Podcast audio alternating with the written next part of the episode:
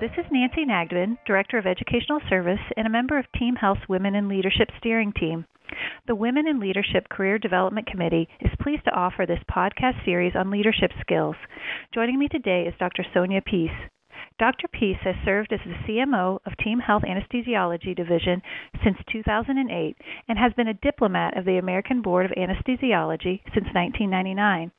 Dr. Pease received her master's in anesthesiology from Emory University and her medical degree from the Medical College of Georgia before completing her residency in anesthesiology at Jackson Memorial Medical Center and Miami Children's Hospital in Miami, Florida. She has also recently completed her MBA at the Haslam College of Business at the University of Tennessee in Knoxville, Tennessee. Dr. Pease is responsible for the implementation of clinical best practices and quality performance across all of Team Health anesthesia practices and has been driving the force behind the development and operational deployment of our proprietary anesthesia quality registry, Optimetrics.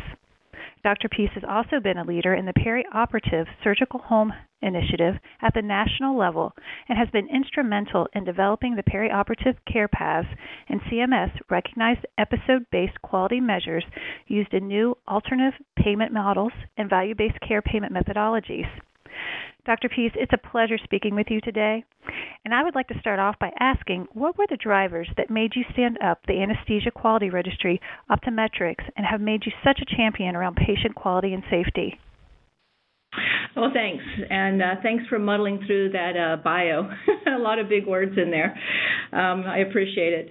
Um, you know, I have been a champion of patient quality and safety initiatives pretty much my entire professional career. I think wanting uh, the best practice for our patients is instinctive to all of us as healthcare clinicians. But I think the vision I had for optimetrics was born out of my personal passion to improve patient care, specifically to anesthesiology, because our specialty didn't have anything like this um, when we started uh, developing it. Um, I believe passion uh, is, is part of anyone's life, uh, great pursuits, but most of us. Um, it's born by experience and, and through impactful events, or I guess that that's how I got my passion for quality.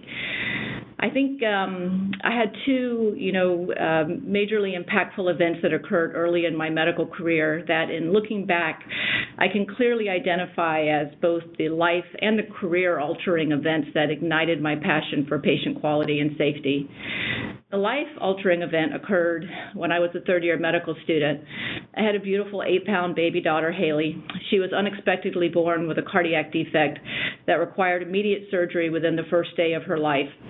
Surgery went perfectly well, but about a week later, she was about to be discharged from the pediatric ICU, um, and she was transfused a unit of blood that was intended for another child. It was just a tragic human error. My daughter had an immediate cardiac arrest. She was resuscitated, but she died many weeks later from complete kidney failure caused by the anaphylactic reaction from getting the wrong blood transfusion. The grief at losing my daughter was overwhelming. But I think what I remember so well during those really dark, blurry days is how much not only did it impact me and my family, but the entire PICU staff grieved. My entire medical school class grieved. Things like this are not supposed to happen. We exist to save lives, not to take them. I don't know anyone in medicine who has not experienced first or secondhand the impact of a medical error. The career altering event happened early in my professional career back in the 1980s. There was a key publication that came out from Harvard in 1978 around anesthesia safety errors that caused a group of anesthesiologists and patient safety experts to get together and establish the Anesthesia Patient Safety Foundation uh, called the APSF. The Anesthesia Patient Safety Foundation was the first independent multidisciplinary organization created for the sole purpose of helping clinicians avoid preventable adverse clinical outcomes, especially those related to human error. The APSF created a systematic approach to anesthesia care based on the aviation inspired critical incident analysis technique used to better understand the causes of anesthesia related mishaps and injuries based mostly on human error. The death rate from anesthesia back then was about one to two deaths for 10,000 anesthetics. Malpractice for anesthesiologists was just crazy expensive. People actually were more afraid of the anesthesia than the surgery itself, and movies like Coma just fueled that fear. But then in the late 1980s, three big things happened in the specialty of anesthesia. The first, uh, the first thing that actually happened was that every anesthesia machine was required to have an oxygen meter to actually measure the percent of oxygen being delivered to a patient under anesthesia.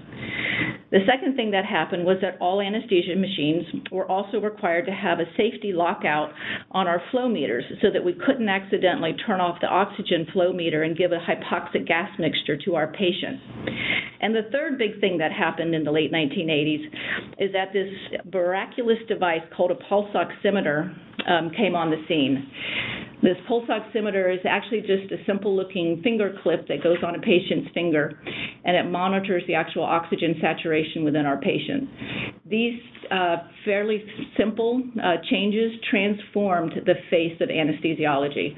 All of a sudden, anesthesiology became the leader in patient safety and error prevention to the point that death caused by anesthesia is literally one in a million event these days. I think these two events, losing my daughter to just a senseless human error, and seeing firsthand how transformationally approaching patient safety could impact the lives that we touch as healthcare professionals, created a passion to do something more. All of a sudden, every untoward event, every case review, every root cause analysis that I was aware of as a physician became a call to duty. It's kind of like that saying, when you change the way you look at things, it changes the way things look. Um, standing up our optimetrics quality registry was a result of knowing that this was absolutely the right thing for our patient care. We can drive better patient outcomes. It's also good for business since our business demands quality patient care, and this drives value for our clients. We launched optimetrics back in 2008 on a wing and a prayer and a very small budget, and now it is the the single thing that I think differentiates our anesthesia division from all of our competitors in the marketplace. I think as physician leaders, we have to believe and trust in our passion to do the right thing for our patients, but we also have to be able to articulate the business needs that make sense organizationally to actually make our vision a reality. Dr. Pease, I just want to thank you for. I mean, I think those are two great examples, um, both personal and powerful, about showing, setting a vision, and also being able to inspire others, which we know are key leadership skills. Can you tell me just a bit more about the Optimetrics program, and perhaps give an example of how you were able to overcome a hurdle based upon that ability to inspire others to action? Um, Optimetrics is a quality program we are actually capturing over 500 discrete data elements on every single anesthesia case that we provide services for. We're uh, collecting metrics like on-time starts, case delays, uh, reasons as, um, as as to the, the service metrics of our, our specialty, but we're also capturing anesthesia quality measures like the actual number of patients that have to be reintubated after anesthesia, or the percent of patients having uncontrolled nausea or vomiting in the recovery room. We know that these things happen, but we, what we didn't know before was what is the normal benchmark for any given practice and how do we drive performance improvement around these measures once we do know those benchmarks. It's very powerful to be able to go back to a practice with meaningful data and to recognize where there are opportunities that we can actually improve patient care on the ground. I have never yet had a physician not want to do better for their patients. The nurse anesthetist and our anesthesiologist and our, our uh, anesthesiologist assistants are on the front lines, and they immediately will take whatever that data is and be able to transition it into, into organizational and implement changes within their practice to improve patient care. We're continuing to see our benchmarks improve year over year in sites as they started. Um, some of our sites started with a post-op nausea and vomiting rate in the 50s to 60 percent. These are the number of patients that are requiring um, anti-nausea drugs in the recovery room, and we've been able to drive that number down to under 10 percent in a lot of our best practice sites. These type initiatives don't just improve patient care, patient satisfaction. They they come with um, really significant cost savings to our hospital clients. So I think it's important to stand up for what you know is right. Uh, don't get frustrated with the process of working through uh, getting these type initiatives standing uh, standing up. Um, you have to find executive sponsors who get you and who will support you, and just be relentless in your pursuit of excellence on behalf of your patients just some great results that you articulate there. And what I think is also apparent by the description of that, and what is also called out, is that one of another leadership skill is effective communication. And it seems like being an effective communicator has enabled you to execute projects like Optimetrics. Could you share with our audience just some additional insights regarding effective communication? yeah, absolutely. I mean, communication is absolutely key. Um, I once had a very wise young woman uh, tell me that you rarely remember what someone said to you. You seldom even remember what someone did for you, but you always remember how someone made you feel. And I think about this when trying to communicate to my family, to my colleagues, and especially to professional contacts and even strangers. Talking about feelings is not something that we are good at organizationally or professionally, but it is so important in how we communicate. It's not so much about the touchy feely stuff, it's actually more about the generic stuff. Why do I need to communicate this, and how is this going to make this person feel? What's in it for the audience that you are targeting? Why do you care? Why should they care? When communication is about attending to the needs of the team that you are serving, then I think it's a lot easier. It's like talking to a trusted colleague or collaborating with a teammate. Communication is about getting everyone on the same page or defining objectives or even breaking bad news, but it has to be delivered in good faith and with good intentions to move forward in a way that is respectful and constructive, in a way that makes your team or the folks that you're working with know that you care and want to engage with them in this conversation. You can't engage people through top down dictator type messaging, especially if you're trying to change the culture of how things are done. And I couldn't, uh, uh, I mean, I just agree so much with that statement because I like the way that you emphasize the effective communication really is about the recipient. And I'm sure in your career you had to deliver news or directives that perhaps the audience or recipient may not have agreed with. And can you give an example of how you handled that? Sure. Um, you know, I think one of the most challenging examples I can give goes back to in the early days when we were standing up our optimetrics uh, quality registry.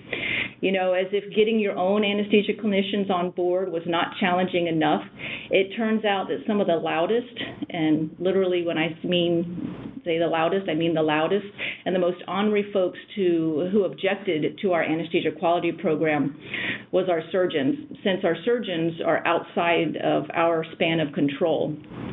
It turned out that our quality program was perceived as a threat to our surgeons as it focuses on surgical outcomes. And we had a lot of surgeons feel threatened that they would be judged based on our outcome data. I remember on many occasions having to face a very angry mob of surgeons wanting to shut down our quality program. It took a lot of hand holding and explaining the nature of peer review, the performance improvement, but ultimately it took gaining their trust and the respect as they began to understand how this directly improved care for their patients. For example, we have sites where we've aggressively gone after perioperative glucose control for our diabetic patients, and we've seen huge improvements in our post-op surgical site infection rates. Surgeons are evaluated by the number uh, by the number of post-operative surgical site infections that their patients suffer. So once they understood how our interventions based on the data-driven performance improvement initiatives that we implemented because of our quality program and how this impacted their patient outcome outcomes, they came on board and have turned into some of our most vocal supporters. I definitely learned a few hard lessons along the way, but one of the most important lessons was recognizing that communication doesn't just end with your own team. You have to effectively communicate to all the key stakeholders that your changes are going to impact. Thank you so much.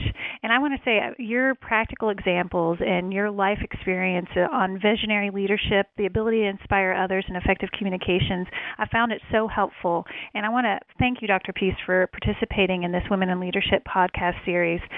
I think this just shows that it's a great demonstration of how we can learn from one another, and I appreciate your time today. I agree. I, I look forward to our other podcast as well. Thank you for letting me uh, participate. Thanks so much. Have a great day. Thank you. You too.